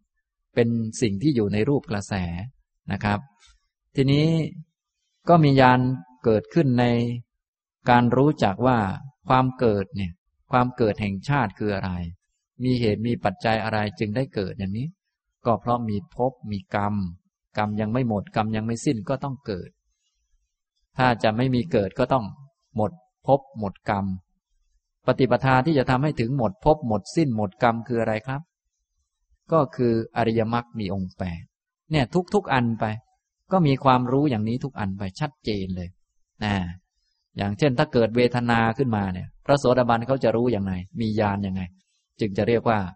มีญาณอย่างรู้ในแบบนี้ ลักษณะนี้ เวทนาเนี่ย มีตัวตนไหม ไม่มีตัวตนเป็นธรรมะอย่างหนึ่งที่เกิดเพราะเหตุเพราะปัจจัยนะ ทีนี้เหตุเกิดของเวทนาก็คือผัสสะพอมีผัสสะเวทนามันก็มีขึ้น ทีนี้ถ้าจะไม่มีเวทนาอย่างนี้ ก็ต้องไม่มีผัสสะ จะให้เข้าถึงความดับของเวทนา ข้อปฏิบัติคือ อริยมรรคมีองค์แปดประการ ทุกอันทุกอันไป ทุกอย่างไปก็จะเข้าใจ อย่างนี้ทั้งหมดนะมองโลกก็จะเข้าใจ โอ้ ถ้าคนยังไม่มีอริยมรรคมีองค์แปดก็จะยังไม่เข้าถึงความดับ ถ้ามีอริยมรรคมีองค์แปดก็เข้าถึงความดับ มันเป็นไปตามเหตุตามปัจจัย เป็นกระแสไหลเรื่อยไปอย่างนี้ นี่ เวลาพูดชื่อนี้เหมือนเยอะ แต่ความรู้นี้ก็เป็นอย่างนี้เลยนะถ้าท่านปฏิบัติแล้ว ได้ความรู้อย่างนี้ก็เรียกว่า มีคุณสมบัติของความเป็นโสดาบันในด้านปัญญา แต่มีหลายด้านนะ ไม่ใช่ด้านปัญญาอย่างเดียว อันนี้พูดในด้านปัญญา พระโสดาบันสามารถที่จะใส่ใจปฏิจจสมุปบาทได้ทะลุปลุกโปร่งเข้าใจชัด มีญาณปัญญา พระพุทธองค์จึงตรัสญาณ44 อันสำหรับพระโสดาบัน ท่านมีความรู้ชัดเจนในเรื่องนี้ ก็คือรู้อริยสัจสี่นั่นแหละ แต่ว่ารู้ในแง่ปฏิจจสมุปบาท ทะลุปลุกโปร่งอย่างนี้ทำตรงนี้นะครับ เมื่อรู้อย่างนี้แล้ว พระพุทธองค์ก็ตรัสบอกว่า ความรู้นั้นเป็นธรรมยานส่วนการพิจารณาในแง่ เข้าใจว่าไม่ว่าจะเป็นสมณพราหมณ์ ในอดีตก็ดี ในอนาคตก็ดี ก็จะเห็นจะรู้เหมือนที่ เรารู้อย่างนี้นี่แหละ อันนี้เรียกว่า อันวยญาณนะครับ ถ้ามีญาณทั้งสองนี้ครบแล้วก็จะได้ชื่อว่า เป็นโสดาบันนะซึ่งท่านมีชื่อหลายชื่อด้วยกันที่พระพุทธองค์ตรัสไว้ในที่นี้ พระพุทธองค์ตรัสบอกว่าญาณสองประการนี้คือหนึ่งธรรมญาณสองอันวยญาณของอริยสาวก เป็นธรรมชาติบริสุทธิ์ผุดผ่อง อริยสาวกนี้เราเรียกว่า เป็นผู้ถึงพร้อมด้วยทิฏฐิบ้าง นี่เป็นชื่อของพระโสดาบัน เป็นผู้ถึงพร้อมด้วยทิฏฐิ ก็คือเห็นอริยสัจรู้จักอริยสัจแล้วนะไม่ว่าจะเป็นเรื่องกิเลสท่านก็รู้จัก อย่างเช่น อวิชชาอย่างนี้ท่านก็รู้จัก เป็นธรรมะไม่ใช่ตัวตน มีเหตุเกิด ทีนี้จะดับได้ จะเข้าถึงความดับของมันก็ต้องอริยมรรคมีองค์แปดนะ รู้จักตัณหา รู้จักความเกิดของตัณหา รู้จักความดับของตัณหา แล้วก็รู้จักปฏิปทา ข้อปฏิบัติที่จะทำให้ถึงความดับของตัณหาคือ อริยมรรคมีองค์แปดเนี่ยพระโสดาบันจะเข้าใจชัดอย่างนี้ ท่านจึงเรียกว่า เป็นผู้ที่ประกอบด้วยอริยมรรคมีองค์แปดอย่างที่ผมได้กล่าวไปในตอนว่าด้วยเรื่อง ลักษณะของพระโสดาบันคือใคร ก็คือท่านผู้ที่ประกอบด้วย อริยมรรคมีองค์แปดอย่างนี้พอเข้าใจไหมครับ ที่ท่านประกอบด้วยคุณธรรมอย่างนั้น ก็เพราะว่าท่านมีญาณอย่างนี้แหละ ท่านก็เข้าใจปฏิปทาและเข้าใจหนทาง ต่อไปก็แค่เดินไปตามทางทำไปเรื่อยๆ พออริยมรรคเต็มสมบูรณ์ก็เป็นพระอรหันต์นะอย่างนี้ เมื่อเป็นพระอรหันต์อริยมรรคมีองค์แปดเต็มสมบูรณ์ ก็จะมีสัมมาญาณและสัมมาวิมุตติเพิ่มมาอีกสอง กลายเป็นสัมมัตตสิกอย่างนี้นะ ตอนนี้พูดถึงพระโสดาบัน เป็นผู้ มีชื่อว่าถึงพร้อมด้วยทิฏฐิบ้าง ผู้ถึงพร้อมด้วยทัศนะบ้างพูดถึงสัตธรรมนี้บ้าง เห็นสัตธรรมนี้บ้าง ประกอบด้วยญาณอันเป็นเสขะบ้าง ประกอบด้วยวิชาอันเป็นเสขะบ้าง บรรลุกระแสแห่งธรรมบ้าง เป็นพระอริยะผู้มีปัญญาเพิกถอนกิเลสบ้างดำรงอยู่ใกล้ประตูอมตะนิพพานบ้าง นี่เป็นชื่อของพระโสดาบันทั้งนั้น เป็นคุณสมบัติในด้านปัญญา นะฉะนั้นท่านทั้งหลายถ้าจะเน้นคุณสมบัติด้านปัญญาเน้นเรื่องอะไร ต้องเน้นเรื่องปฏิจจสมุปบาท เน้นเรื่องอริยสัจแล้วให้อย่างลงสู่อริยมรรคมีองค์แปดว่าเป็นปฏิปทาของทุกเรื่องเลย ที่จะทำให้ถึงความดับของกิเลสก็ดี ให้ถึงความดับของชาติก็ดี ดับของทุกโศกโรคภัยทุกอย่างก็ดี ข้อปฏิบัติมีอันเดียว คืออริยมรรคมีองค์แปดอย่างนี้พอเข้าใจไหมครับ นี่นะ ถ้าชัดเจนอย่างนี้เรียกว่าญาณเหล่านี้บริสุทธิ์ผุดผ่อง ก็จะได้เป็นโสดาบัน ตอนนี้ท่านฟังก็ไม่รู้ผุดหรือยังนะ ยังไม่ผุดเลยก็มีข้างบน ฉะนั้นฟังแล้วก็ให้มีญาณเกิดขึ้นได้เข้าใจต่อไปก็มีหน้าที่ไปปฏิบัติไปฝึกหัดจนกระทั่งชัดเจน บริสุทธิ์ผุดผ่องก็คือมันชัดเจน ว่าต้องเป็นอย่างนี้แหละ ไม่เป็นอย่างอื่น ไปได้ ไม่อาจจะเป็นอย่างอื่น มันชัดเจนกับใจของเรา อันนี้เรียกว่าญาณมันบริสุทธิ์ผุดผ่อง ตอนนี้เราฟังก็ได้ญาณจากการฟัง มันยังไม่ชัดเจนเราก็ไปหัดไปฝึก ไปขัดไปเกลาให้ยิ่งยิ่งขึ้น จน มาประชุมกันในจิตก็จะได้มีญาณปัญญาขึ้นมานะครับ นี้เป็นคุณสมบัติในด้านปัญญานะ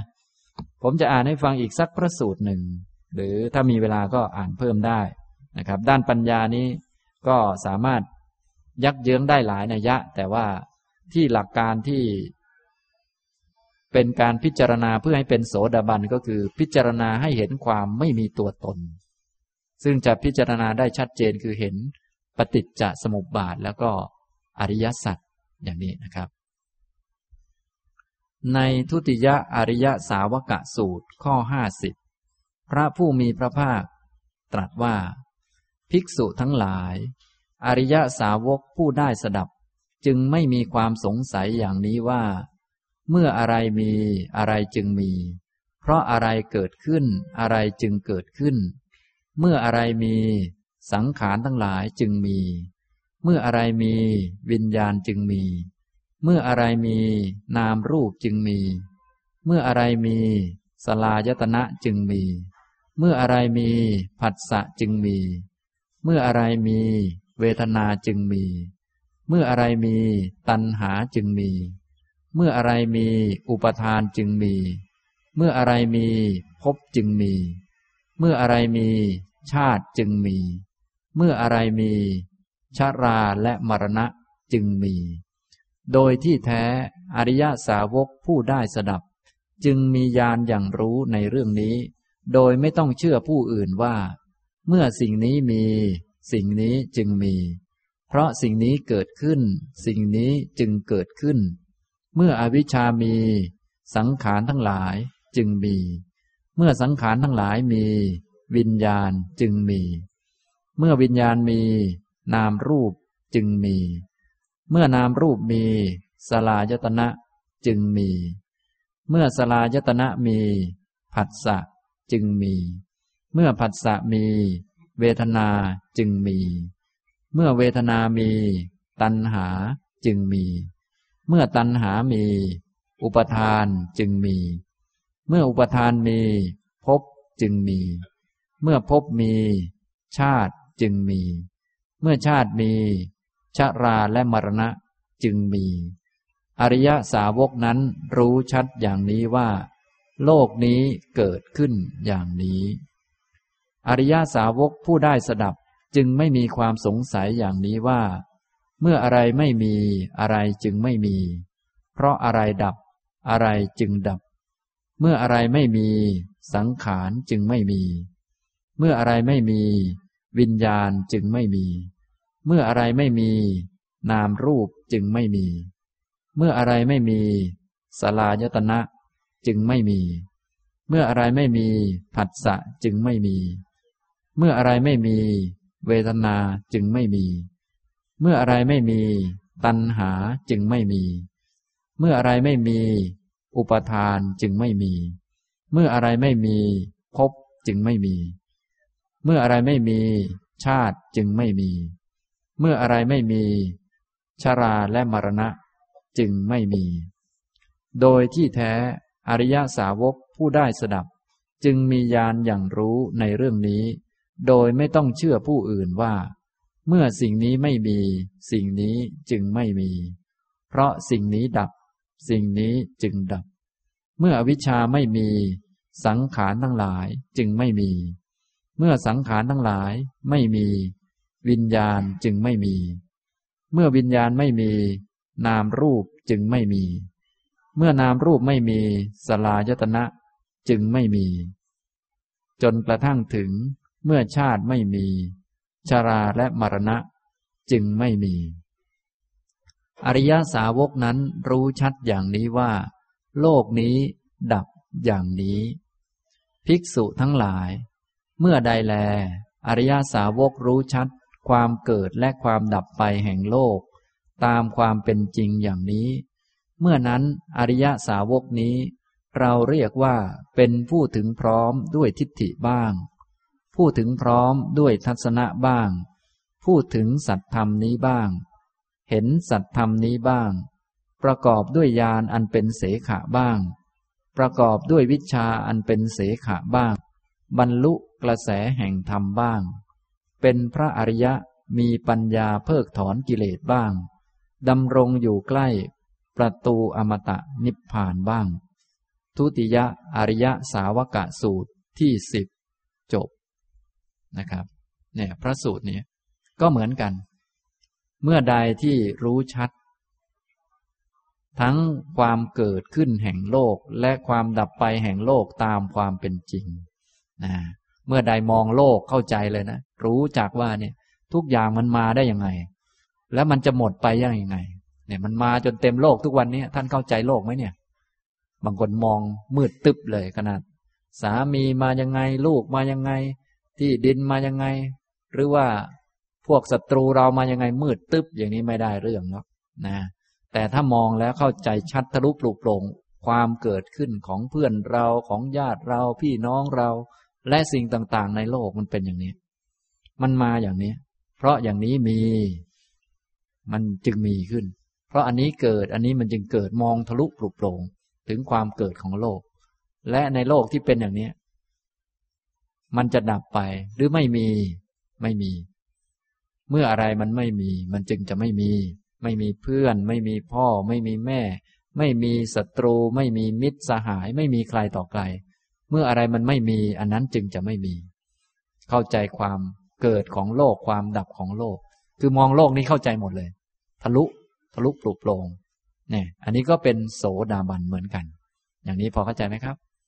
อ่าฉะนั้นท่านลองมองโลกดูเข้าใจอะไรบ้างไหมบางคนมองดูมืดตึ๊บตลอดเลย ขนาดคนข้างๆยังไม่รู้เรื่องเลย อย่างนี้อย่าว่าแต่โลกเลย พวกนอนเตียงเดียวกันยังไม่รู้เรื่องกันเลย อันนี้ก็คงหนักหน่อย ต้องไปปฏิบัติกันเยอะๆหน่อยแล้วงานเนี่ยนะถ้าเป็นโสดาบันท่านว่า รู้จักความเกิดของโลก โลกนี้เกิดขึ้นอย่างนี้ โลกนี้ดับไปอย่างนี้เนี่ยอย่างนี้นะเห็นด้วยปัญญานะ ไม่ต้องเชื่อผู้อื่นเลย อย่างพวกเรานี้ต้องอาศัยการฟังมาก่อน เมื่ออะไรมีอะไรมันจึงมี เพราะอะไรเกิดขึ้นอะไรจึงเกิดขึ้น เมื่ออะไรมีสังขารทั้งหลายจึงมี เมื่ออะไรมีวิญญาณจึงมี ไล่ไปเรื่อยๆ เมื่ออะไรมี ชาติจึงมี เมื่ออะไรมีชาราและมรณะจึงมี อย่างนี้ ถ้าได้ปฏิบัติถูกต้องตามวิธีที่พระพุทธองค์ตรัสเอาไว้ อริยสาวกผู้ได้สดับ ก็จะมีญาณอย่างรู้ในเรื่องนี้ โดยไม่ต้องเชื่อผู้อื่น ว่าเมื่อสิ่งนี้มีสิ่งนี้มันจึงมี เพราะความเกิดขึ้นของสิ่งนี้สิ่งนี้จึงเกิดขึ้น รู้ชัดหมดเลยมองเข้าใจโลกหมดเลย ว่า โลกนี้เกิดขึ้นอย่างนี้ อะไรทุกอย่างที่มีขึ้นมาเนี่ย ที่ได้รับสิ่งโน้นก็ดี สิ่งนี้ก็ดี ได้เห็นได้ยินได้มีโน่นมีนี่ เขาจะไม่สงสัยเลย นะ มันมาอย่างนี้แหละนะอย่างนี้ทำนองนี้ ตอนนี้พวกเราก็สงสัยอยู่อะไรอยู่ แล้วก็ยังดีได้ฟังธรรมะของพระพุทธเจ้า ถ้าได้รับอะไรไม่ดีก็ว่าอ๋อเป็นเพราะกรรมของตนเองบ้างอะไรบ้างก็ถูกนั่นแหละ แต่ว่ามันไม่ทะลุปลุกโปร่งไม่ชัด มองไม่ทะลุ ส่วนพระโสดาบันนี่ ใส่ใจปฏิจจสมุปบาทได้ทะลุเข้าใจหมด อย่างนี้นะครับ ทีนี้ในฝ่ายดับในฝ่ายไม่มีก็ เข้าใจชัด นะไม่มีก็คือนิพพานนั่นแหละ แต่ตอนนี้พระโสดาบันนี้ยังไม่ถึงนิพพานแต่เข้าใจแล้ว เข้าใจว่าจะหมดนี่มันต้องอย่างนี้นะเมื่อสิ่งนี้ไม่มีสิ่งนี้จึงไม่มี เพราะการดับไปของสิ่งนี้ สิ่งนี้มันดับ สิ่งนี้มันจึงดับเนี่ยอย่างนี้นะครับเนี่ยเพราะสิ่งต่างๆ มันเกิดตามเหตุตามปัจจัย พอไม่มีเหตุไม่มีปัจจัย มันก็ไม่เกิดขึ้น เท่านั้นแหละ มันเป็นอย่างนั้น ท่านเข้าใจ อันนี้ก็เรียกว่า เป็นผู้ที่รู้ถึง โลกนี้ดับอย่างนี้นะถ้าคนไหนที่รู้จัก โลกนี้เกิดอย่างนี้ โลกนี้ดับอย่างนี้ ก็ชื่อว่าเป็นผู้ที่มีความสมบูรณ์พร้อมด้วยทิฏฐิ เห็นชัดเจนแล้ว โลกนี้มันเกิดอย่างนี้นะ เหมือนมองในห้องนี้ปุ๊บก็เข้าใจแล้วว่าอ๋อเนี่ยเนี่ย การฟังธรรมห้องฟังธรรมอย่างนี้อย่างนี้มันเกิดอย่างนี้นะ เพราะมีเหตุนี้เหตุนี้เหตุนี้ก็เกิดนะถ้าไม่มีเหตุมันก็ไม่เกิดขึ้น ไม่มีขึ้น เข้าใจชัด มีเรื่องตัวตนไหมครับ ไม่มีไม่มีเรื่องใคร ไม่มีเรื่องของใคร ไม่มีผู้ยิ่งใหญ่ ผู้มีอำนาจสรรบันดาลใด ๆ ทั้งสิ้นมีแต่เหตุปัจจัยเงื่อนไข มีแต่เงื่อนไข นั้นเงื่อนไขนี้ อย่างเราท่านทั้งหลายที่มานั่งฟังธรรมอยู่นี้ ก็มีเงื่อนไขมากมาย เพราะเจ้าของท่านมีศรัทธาก็เลยจัดขึ้นมา มีผมมีชีวิตอยู่หายใจเข้าออกอยู่ก็มาพูด มีพวกท่าน มีโน่นนี่นั่น ไม่มีตัวตนใครที่เป็นผู้ยิ่งใหญ่สร้างสรรบันดาลห้องนี้ขึ้นมาได้นะแต่คำพูดชาวโลกเขาอาจจะให้เกียรติคนใดคนหนึ่งว่าเป็นผู้ที่จัดก็ได้ แต่จริง ๆแล้ว มีเงื่อนไขมหาศาลอยู่ เยอะแยะมากมาย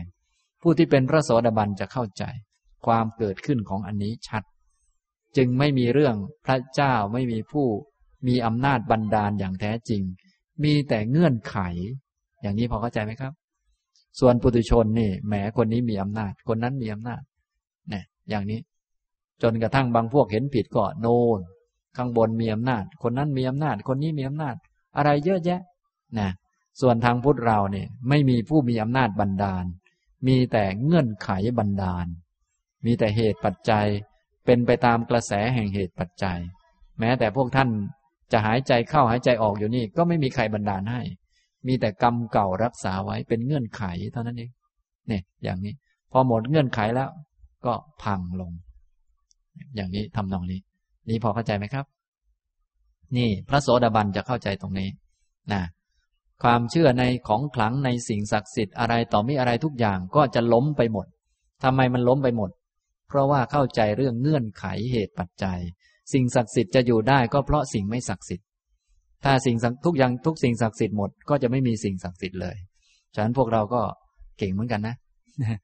นะเราไม่ค่อยศักดิ์สิทธิ์ก็ดีเหมือนกันทำให้มีสิ่งศักดิ์สิทธิ์อยู่ นี่มันเป็นอย่างนี้มันเป็นเงื่อนไขกัน เป็นเหตุเป็นปัจจัยกัน เราไม่มีอำนาจก็ทำให้คนมีอำนาจกัน ถ้าทุกคนมีอำนาจหมดมันก็ไม่มีสักคน มันวนไปวนมาอย่างนี้ พระโสดาบันเขาก็จะเข้าใจทะลุปลุกโปร่งทั้งหมด ก็เข้าใจพิธีกรรมโน้นพิธีกรรมนี้เข้าใจทุกอย่างนั่นเอง แต่ว่ารู้ว่ามันอยู่ในเงื่อนไขอะไรนะบางครั้งก็เป็นเงื่อนไขในแง่สมมุติเป็นกฎหมายบ้างอะไรบ้าง บางครั้งก็เป็นเงื่อนไขความเป็นจริงที่เป็นไปตามกฎเกณฑ์แห่งกรรมต่างๆนะเงื่อนไขที่ไม่ใช่สมมุติบัญญัติที่เป็นไปตามกฎเกณฑ์ของธรรมะ ก็คือปฏิจจสมุปบาท ส่วนพวกเราไม่เคยเห็นปฏิจจสมุปบาท ก็เลยหลงแต่สมมุติกันนะสมมุติเขาสมมุติว่าอย่างโน้นอย่างนี้มันก็เลยไม่เข้าใจอะไร เราจึงต้องมาปฏิบัติ ให้มีปัญญาเห็นธรรมนี่แหละ จึงจะเข้าใจสิ่งนี้นะครับ นี้ก็เป็นคุณสมบัติในด้านปัญญาของพระโสดาบันนะก็คือสามารถที่จะพิจารณาเข้าใจให้เห็นชัดโลกนี้เกิดขึ้นอย่างนี้ โลกนี้ดับอย่างนี้ ก็คือข้อที่ว่า ท่านสามารถพิจารณาปฏิจจสมุปบาทได้ทะลุปลุกโปร่งด้วยดีนั่นแหละ ผมยกมาอ่านให้ฟังบางพระสูตรนะครับ อีกพระสูตรหนึ่งนะ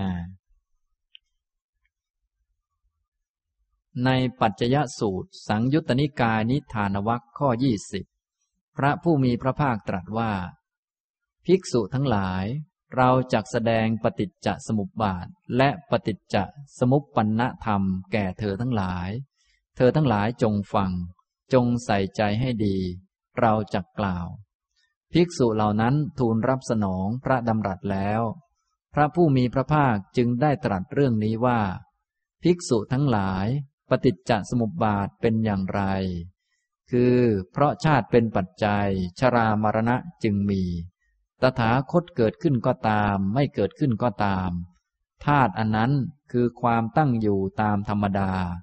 ความเป็นไปตามธรรมดา ความมีสิ่งนี้เป็นปัจจัยของสิ่งนี้ ก็คงตั้งอยู่อย่างนั้น ตถาคตรู้บรรลุธาตุนั้น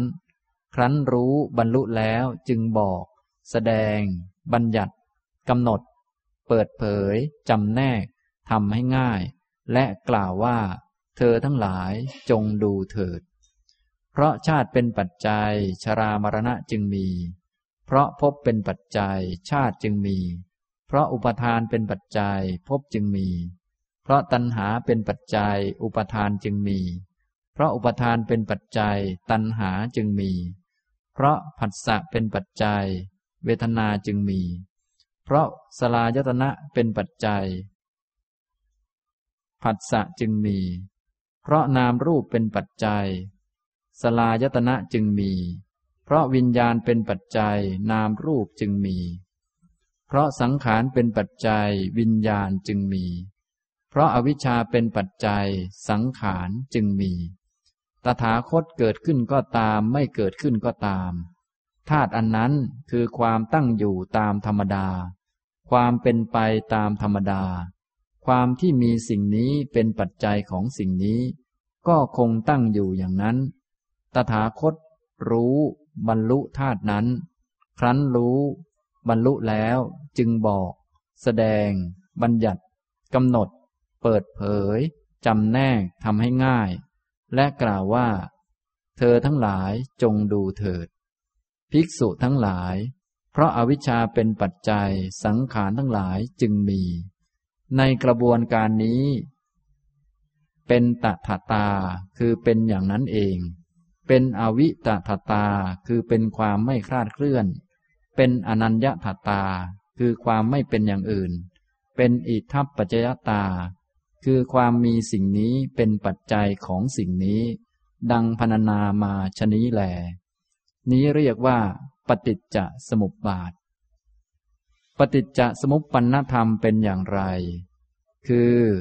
ชราและมรณะเป็นสภาวะไม่เที่ยง ถูกปัจจัยปรุงแต่ง อาศัยกันและกันเกิดขึ้น มีความสิ้นไป มีความเสื่อมไป มีความคลายไป มีความดับไปเป็นธรรมดา ชาติเป็นสภาวะไม่เที่ยง ถูกปัจจัยปรุงแต่ง อาศัยกันและกันเกิดขึ้น มีความสิ้นไป มีความเสื่อมไป มีความคลายไป มีความดับไปเป็นธรรมดา พบ อุปทาน ตัณหา เวทนา ผัสสะ สลายตนะ นามรูป วิญญาณ สังขารทั้งหลาย และอวิชชาเป็นสภาวะไม่เที่ยง ถูกปัจจัยปรุงแต่ง อาศัยกันและกันเกิดขึ้น มีความเสื่อมไป มีความคลายไป มีความดับไปเป็นธรรมดา นี้เรียกว่า ปฏิจจสมุปปนธรรม เมื่อใดอริยสาวกเห็นปฏิจจสมุปบาท และปฏิจจสมุปปนธรรมเหล่านี้ด้วยดี ด้วยปัญญาอันชอบตามความเป็นจริง เมื่อนั้นอริยสาวกนั้นจะเข้าถึงที่สุดเบื้องต้นว่า ในอดีตเราได้มีแล้วหรือ ในอนาคตเราไม่ได้มีแล้วหรือหนอ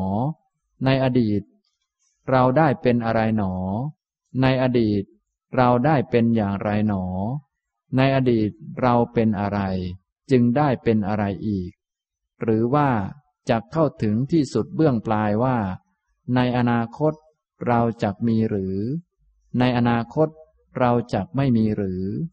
ในอนาคต เราจะเป็นอย่างไรหนอ ในอนาคต เราจะเป็นอะไร จึงจักเป็นอะไรอีก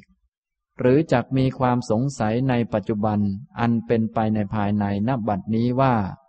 เรามีอยู่หรือหนอ เราไม่มีหรือหนอ เราเป็นอะไรหนอ เราเป็นอย่างไรหนอ สัตว์นี้มาจากไหนหนอ เขาจักเป็นผู้ไปที่ไหนหนอ ข้อนี้เป็นไปไม่ได้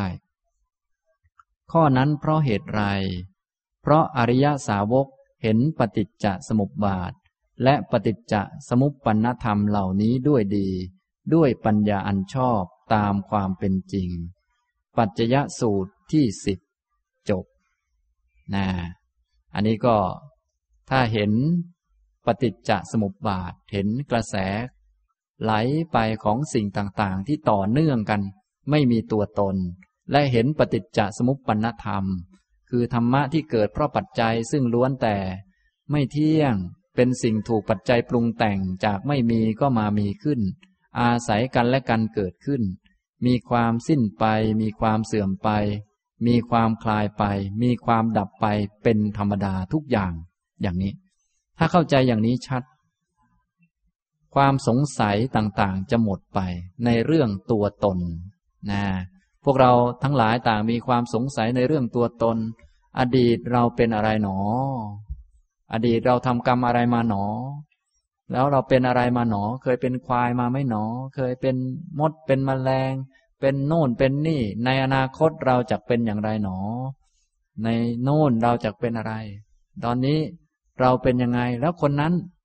ทำอะไรมาหนอจึงอย่างนั้นอย่างนี้ ท่านงงอย่างนี้ไหมครับ เนี่ย สับสนงงไปหมดแล้ว แต่ถ้ารู้จักปฏิจจสมุปบาทปุ๊บเรามีไหม เราไม่มีเขามีไหม เขาก็ไม่มี ฉะนั้นคำถามเหล่านี้จึงไม่มีเลย พอคำถามไม่มีก็ไม่ต้องหาคำตอบ พอไม่หาคำตอบก็ไม่ต้อง หาหมอดู ไม่ต้องหาหมอเดา ไม่ต้องไปถามหลวงพ่อ ดิฉันทำกรรมมาทำไมจึงมีลูกคนนี้ทำไมมีสามีอย่างนี้ทำไมลูกจึงนิสัยไม่ดี ไม่ต้องถาม เพราะว่ามันไม่มีตน ไม่มีใคร มีแต่กระแสแห่งเหตุปัจจัยคำถามทุกอย่างในโลกก็จะล้มลงไปทั้งหมด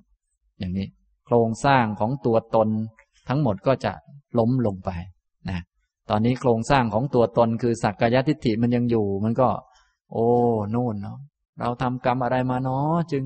อย่างนั้นอย่างนี้ โอ้ในอดีตเราได้เป็นอะไร เราทำกรรมแล้ว เราก็จะได้รับ มันมีแต่เรามีแต่เขาของเราของเขา คนนี้เป็นอะไรจึงมาเกี่ยวข้องกับเรา เคยทำอะไรกับเรามา มันมีแต่เรื่องตัวตน มีแต่เรื่องเราเรื่องเขาเรื่องสัตว์เรื่องบุคคล มันสับสนอนลมานอย่างนี้นะครับ พระพุทธองค์ตรัสว่าเมื่อใดอริยสาวกเห็นปฏิจจสมุปบาท และปฏิจจสมุปปนธรรมเหล่านี้ด้วยดี ด้วยปัญญาอันชอบ ตามความเป็นจริง เมื่อนั้นอริยสาวกก็จะ ไม่เข้าไปในเรื่องเหล่านี้ คือไม่มีคำถาม เรื่องเราเรื่องเขาเรื่องคนอื่นทำไมคนนั้นเป็นอย่างนี้ทำไมคนนี้เป็นอย่างนั้นทำไมคนนี้ต้องว่าเราด้วยทั้งๆทที่เราไม่ผิด คนทำไมต้องมากล่าวตู่เรา เราไม่ได้ทำอะไรผิดทำไมถึงโดนทำไม ไม่มี พอไม่มีคำถามมันก็ไม่ต้องตอบ อย่างนี้นะพอไม่ต้องตอบก็ได้คำตอบทั้งหมด เพราะว่ามันไม่มีคำถาม อย่างนี้พอเข้าใจไหมครับ พวกท่านได้กี่คำตอบไปแล้วครับเนี่ย ได้คำตอบเยอะแยะ แต่ไม่ได้สักคำตอบเลย เพราะว่ามันเป็นเรื่องเราเรื่องของเรา เขาก็หลอกท่านวนเวียนให้ไปทำบุญบ้างอะไรบ้างเพื่อชำระจิตเท่านั้นเอง แท้ที่จริงไม่มีตัวตน ไม่มีใครได้อะไรหรอกนะแต่แรก ๆ บางครั้งก็ต้องหลอกบ้างว่าอ้าไปทำบุญนะ เราจะได้ไปสวรรค์อย่างนั้นอย่างนี้ อันนี้ก็เพื่อชำระจิตให้มันสะอาดขึ้นเท่านั้นแหละ เอาไปนั่งสมาธินะอย่างนั้นอย่างนี้ อันนี้เขาก็ ต้องพูดกัน ให้พอรู้เรื่อง แต่ว่าแท้ที่จริงแล้วไม่มีใครเลย ไม่มีคน ไม่มีสัตว์ ไม่มีเราไม่มีเขา อย่างนี้ ฉะนั้นอริยสาวกที่เห็นอย่างนี้ ก็จะได้คำตอบทุกอย่างของโลกนี้ไปนะอย่างนี้ ฉะนั้นท่านทั้งหลายก็อย่าลืมเป็นโสดาบัน พระโสดาบันจึงหมดวิจิกิจฉา หมดความสงสัย เพราะถ้าจะสงสัยก็มีอยู่เท่านี้แหละ ทำกรรมอะไร เราทำอะไรจึงจะได้เจริญก้าวหน้า เราทำยังไงเราจะพ้นทุกข์อะไรต่อมีอะไร ก็มีอยู่เท่านี้ทำยังไงเราจะสุขก็มีอยู่เท่านี้แหละ บางคนนึงทำยังไงเราจะรวยก็มีอยู่เท่านี้ วนไปวนมา ก็มีแต่เรื่องเรา เรื่องของเรา แล้วคนนี้ทำไม คนนั้นทำไมอย่างนั้นอย่างนี้ แท้ที่จริงคือไม่มีคน นั้นเป็นแค่สมมุติเฉยๆเอาไว้ใช้สื่อสารกัน อย่างนั้นอย่างนี้ สามีเราก็มาตามกรรมไปตามกรรมไม่ใช่ตัวตน ลูกก็เหมือนกัน อื่นๆก็เหมือนกัน อย่างนี้ทำนองนี้นะครับ นี่ ฉะนั้นคนที่เห็นปฏิจจสมุปบาท เห็นปฏิจจสมุปปนธรรมด้วยดีด้วยปัญญาอันชอบตามความเป็นจริง การที่จะเข้าไปเรื่องตนเรื่องของตนก็ไม่มี อย่างนี้ทำนองนี้ ตอนนี้พวกเรายังเข้าไป ยังกระโดดเข้าไป เรื่องตน เรื่องของตน เราทำกรรมอะไร ได้อะไร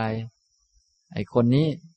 จะเป็นอย่างไรหนอ เขาจะอย่างนั้นอย่างนี้วนเวียนไปเรื่อย ข้อสงสัยก็เลยมาก อย่างนี้นี่ผมอ่านคุณสมบัติในด้านปัญญามา ท่านทั้งหลายที่ได้ฟังธรรมะ หรือบางท่านได้ปฏิบัติมาพอสมควรแล้ว พอมีกันบ้างไหมครับเนี่ยอ่าถ้าจะให้มีก็ให้มีคุณสมบัติอย่างนี้นะถ้า มีแล้วผุดผ่องชัดเจนก็เป็นโสดาบัน ถ้ายังไม่ชัดก็อย่างน้อยก็ให้มีเพิ่มขึ้น เพิ่มขึ้นไป นี้กล่าวถึงคุณสมบัติสามด้านขยายออกมาให้ชัด ก็คือด้านศีล คือเวรทั้งห้าระงับ ท่านก็ไปดูจิตใจของท่านนี้ว่า เวรทั้งห้าระงับไหม ถ้ายังไม่ระงับก็ยังไม่ใช่โสดาบัน ก็ต้องฝึกกันต่อไป เดี๋ยววิธีฝึกจะบอกอีกต่อหนึ่ง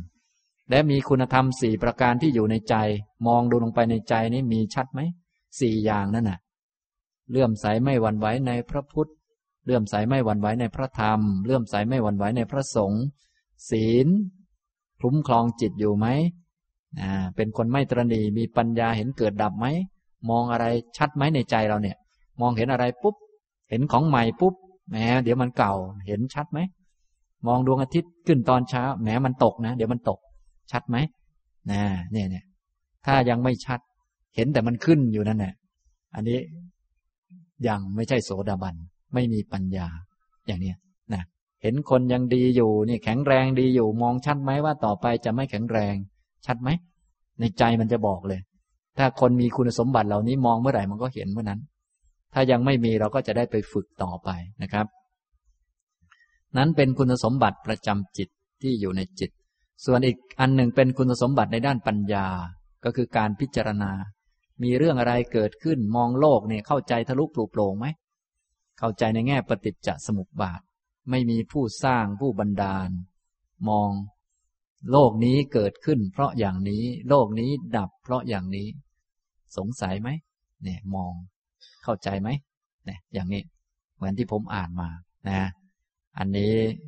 ฉะนั้นวันนี้ก็มาพูดเพิ่มเติมเกี่ยวกับ คุณสมบัติของพระโสดาบันสามด้าน ด้านศีล ด้านจิต แล้วก็ด้านปัญญานะในโอกาสต่อๆไปก็จะอ่านคุณสมบัติด้านอื่นให้ฟังบ้าง เพิ่มเติมแล้วก็บอก อานิสงส์ต่างๆ ของความเป็นโสดาบัน ซึ่งหลายๆ ท่านคงจะเคยฟังมาแล้ว อานิสงส์ของความเป็นโสดาบันนี้มีเยอะมากมายนะก็ผมจะยกพระสูตรมาอ่านให้ฟังจะได้ความรู้เพิ่มเติมนะครับ บรรยายก็พอสมควรนะครับ มีท่านหนึ่งเขียนปัญหาถามมาสองข้อด้วยกัน เรียนถามอาจารย์สุภีที่เคารพ ข้อหนึ่งพระปัจเจกับพุทธเจ้า ต่างกันอย่างไรกับพระพุทธเจ้าคะ พระปัจเจกับพุทธเจ้าก็คือเป็นผู้ที่บรรลุด้วยตนเอง เฉพาะตนคนเดียว ไม่อาจจะตั้งศาสนา ไม่อาจที่จะสอนคนให้บรรลุได้นะพ ระปัจเจกับพุทธเจ้า ก็คือเป็นพระพุทธเจ้าด้วยตนเองเหมือนกัน ด้วยตนเองแต่ว่าไม่อาจจะสอนคนอื่นนะส่วนถ้าเป็นพระอรหันตสัมมาสัมพุทธเจ้า นี้พระองค์บรรลุด้วยตนเอง และมีสัพพัญยุตยานมีความเชี่ยวชาญในยานต่างๆ สามารถหยิบธรรมะต่างๆ ที่มีอยู่ในโลกมาตั้งเป็นหมวดหมู่ เพื่อจะสอนสาวกให้เข้าใจได้ คือหลักวิชาหลักความจริงในโลกมันมีเยอะ บางคนรู้แต่ว่าตั้งไม่ได้เนื่องจากความรู้ไม่ชัดเจน ไม่ครบถ้วนไม่มีสัพพัญยุตยานก็ตั้งศาสนาไม่ได้ แนะนำบอกสอนคนอื่นให้รู้ตามไม่ได้ อย่างนั้นเรียกว่าปัจเจกพุทธเจ้า ส่วนพระพุทธเจ้าก็ บรรลุด้วยตนเอง แล้วก็มีสัพพัญยุตยานและยานอื่นๆด้วย สามารถตั้งคำสอน ตั้งเป็นหลักการ เช่น หลักอริยสัจสี่จริงๆ ก็เป็นหลักในธรรมชาติ พระองค์ตั้งหมวดนี้ขึ้นมา ตั้งอริยมรรคมีองค์แปดจนกระทั่งตั้งวิธีปฏิบัติว่าทำอย่างไรจะอริยมรรคจะเต็มสมบูรณ์นะก็เหมือนกับว่าพระปัจเจกพุทธเจ้าก็รู้ว่าทางคืออริยมรรคเหมือนกัน รู้ว่าที่ถูกคือนี่แหละ แต่แต่ทำยังไงให้อันที่ถูกเกิดขึ้น ไม่รู้จะตั้งยังไง ตั้งไม่เป็น เรียกคำต่างๆ ก็ไม่เป็น เนื่องจากไม่มีสัพพัญยุตยานก็เลยเรียกว่ารู้เฉพาะตน เป็นปัจเจกพุทธเจ้า ส่วนในยุคของพวกเรานี้มีพระอรหันตสัมมาสัมพุทธเจ้า พระโคดมเนี่ยเป็นพระพุทธเจ้าของพวกเรา นี้พระองค์มีสัพพัญยุตยานและยานอื่นๆอีกมากมาย สามารถตั้งศาสนาขึ้นมาได้ พวกเราก็เลยมีโอกาสมานั่งเรียนกัน เรียนอริยสัจเรียนปฏิจจสมุปบาท เรียนอริยมรรคมีองค์แปดเรียนธรรมะหมวดนู้นหมวดนี้ หมวดไหนใช้ทำอะไร พระองค์เป็นผู้ตั้งขึ้นมา จริงๆ ก็เป็นธรรมะในธรรมชาติ แต่คนไม่เก่งนี่ไม่อาจจะตั้งได้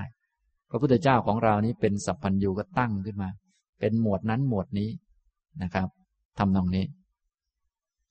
ข้อที่สองในยุคเดียวกันสามารถมีพระปัจเจก ได้พร้อมกันหลายองค์ไหม ได้พร้อมกันหลายองค์นะพระปัจเจกกับพุทธเจ้าเนี่ยมีสามารถมีพร้อมกันได้หลายองค์ แต่ว่าต้องมีในยุคที่ไม่มีพระพุทธเจ้า ในยุคนี้ถ้าจะมีก็มีเฉพาะสาวกเท่านั้น เนื่องจากศาสนาของพระพุทธเจ้าเรานี้ยังอยู่ ต้องได้ฟังก่อนแล้วไปปฏิบัติ หรือบางท่านฟังบารมีพร้อมเขาบรรลุไปเลยก็ได้ แต่ได้เป็นแค่สาวกนะส่วนในยุคสมัยที่ไม่มีพระพุทธเจ้าอุบัติขึ้น สามารถมีพระปัจเจกพุทธเจ้าได้หลายองค์นะในยุคก่อนหน้าพระพุทธเจ้าเรานี่มีพระปัจเจกเยอะมาก ถ้าท่านใหญ่ได้อ่านในชาดกก็ดี อ่านในเรื่องประวัติของคนโน้นคนนี้ก็ดี ก็จะมีเรื่องพระปัจเจกมาอยู่เรื่อยนะอย่างนี้ทำนองนี้นะครับ ก็พระปัจเจกองค์สุดท้ายก็ปรินิพานในตอนที่พระพุทธเจ้าบรรลุนะพอพระพุทธเจ้าอุบัติขึ้น พระปัจเจกก็จะปรินิพานหมด องค์สุดท้ายก็พร้อมกับที่พระองค์อุบัติขึ้นพอดีนะอันนั้นก่อนหน้านั้นก็มีพระปัจเจกเยอะเหมือนกัน มีหลายองค์ทีเดียวนะฉะนั้นใน คำพีศาสนาเราในพระไตรปิฎกนี้ก็มีเอ่ยชื่อ พระปัจเจกับพุทธเจ้า เยอะแยะนะจนกระทั่งภูเขาภูเขาหนึ่งในกรุงราชคลึเนี่ย ซึ่งพระปัจเจกนิยมไปอยู่ เขาก็ให้ชื่อว่า ภูเขาอิสิคิรินะภูเขากลืนฤาษีหรือกลืนพระปัจเจก เพราะเดินก็ไปในเขานั้น รู้สึกจะหายแวบไปอยู่เรื่อยเขาก็เลยตั้งชื่อว่าภูเขาอิสิคิริ นะท่านไหนที่มีโอกาสไปอินเดียไปเมืองราชคลึก็จะมีภูเขาลูกนี้อยู่ ทุกวันนี้ยังเหลืออยู่ภูเขาลูกนี้ เขาชื่อว่าภูเขาอิสิคิริ มีในคัมภีร์ศาสนาเรานี่แหละ พระพุทธองค์ก็ทรงแสดงพระสูตรพระสูตรหนึ่งที่กล่าวถึงชื่อพระปัจเจกมากมายที่อยู่ในภูเขานี้ ชื่อว่าอิสิคิริสูตรนะเป็นคำกล่าวชื่อพระปัจเจกนะครับ หรือว่าในคำพีสุตตานิบาต ก็กล่าวถึงคาถาของพระปัจเจกตอนที่ท่านได้บรรลุธรรม เวลาบรรลุธรรมเนี่ยจะมีอุทานขึ้นมานะพระพุทธเจ้าของเราก็มีอุทานเหมือนกัน อย่างที่ท่านท่องกันเรื่อยๆ พระปัจเจกก็มีอุทานเหมือนกัน มีอุทานอยู่ในคำพีสุตตนิบาต พระพุทธเจ้าก็เอามาเล่าให้ภิกษุทั้งหลายฟังว่าพระปัจเจกรูปนี้ ท่านได้อุทานอย่างนี้อย่างนี้ขึ้นมานะเรียกพระสูตรเหล่านั้นว่าคัคคะวิสานสูตรนะอย่างนี้นะครับ ฉะนั้นในคำพีศาสนาคือพระไตรปิฎกนี้ก็กล่าวถึงพระปัจเจกเยอะเหมือนกัน เยอะเหมือนกัน คือพระปัจเจกก่อนหน้าพระพุทธเจ้าเราเนี่ย อย่างนี้ทำนองนี้นะครับ เอาละบรรยายก็พอสมควรแก่เวลานะครับนะก่อนจะจากกันก็ให้ทุกท่านตั้งสติสักนิดหนึ่งนะให้ทุกท่านนั่งตัวให้ตรง นั่งกายตั้งกายให้ตรงดำรงสติเอาไว้เฉพาะหน้า ให้ทำความรู้อยู่ที่กาย ยกความรู้ไปรู้ที่หัวที่ศีรษะ รับรู้ถึงศีรษะ หัวนั้นมีอยู่ ไล่มาที่คอ รับรู้ถึงคอตั้งอยู่ ถ้าไม่ตรงให้ยืดให้ตรง ไล่มาที่แผ่นหลัง ไล่ความรู้มาที่ก้นที่ ทับอยู่กับเก้าอี้ รับรู้ความรู้สึก กระทบสัมผัส ต่อมาไล่มาที่ น่องจนกระทั่งถึงฝ่าเท้าที่เหยียบอยู่กับพื้นให้ทำความรู้อยู่นะต่อไปยกความรู้มาไว้ที่โพรงจมูก แล้วก็ดูลมหายใจเข้าหายใจออก สบายๆอย่างนี้เรียกว่าเอาจิตมาไว้กับตัว ดูอยู่ที่กาย สังเกตกายนะ ให้รู้ว่ากายนั่งอยู่ มีลมหายใจเข้าหายใจออกอยู่ มือจับกันอยู่ ให้รู้นะพอสมควรแก่เวลานะครับ อนุโมทนาทุกท่านครับ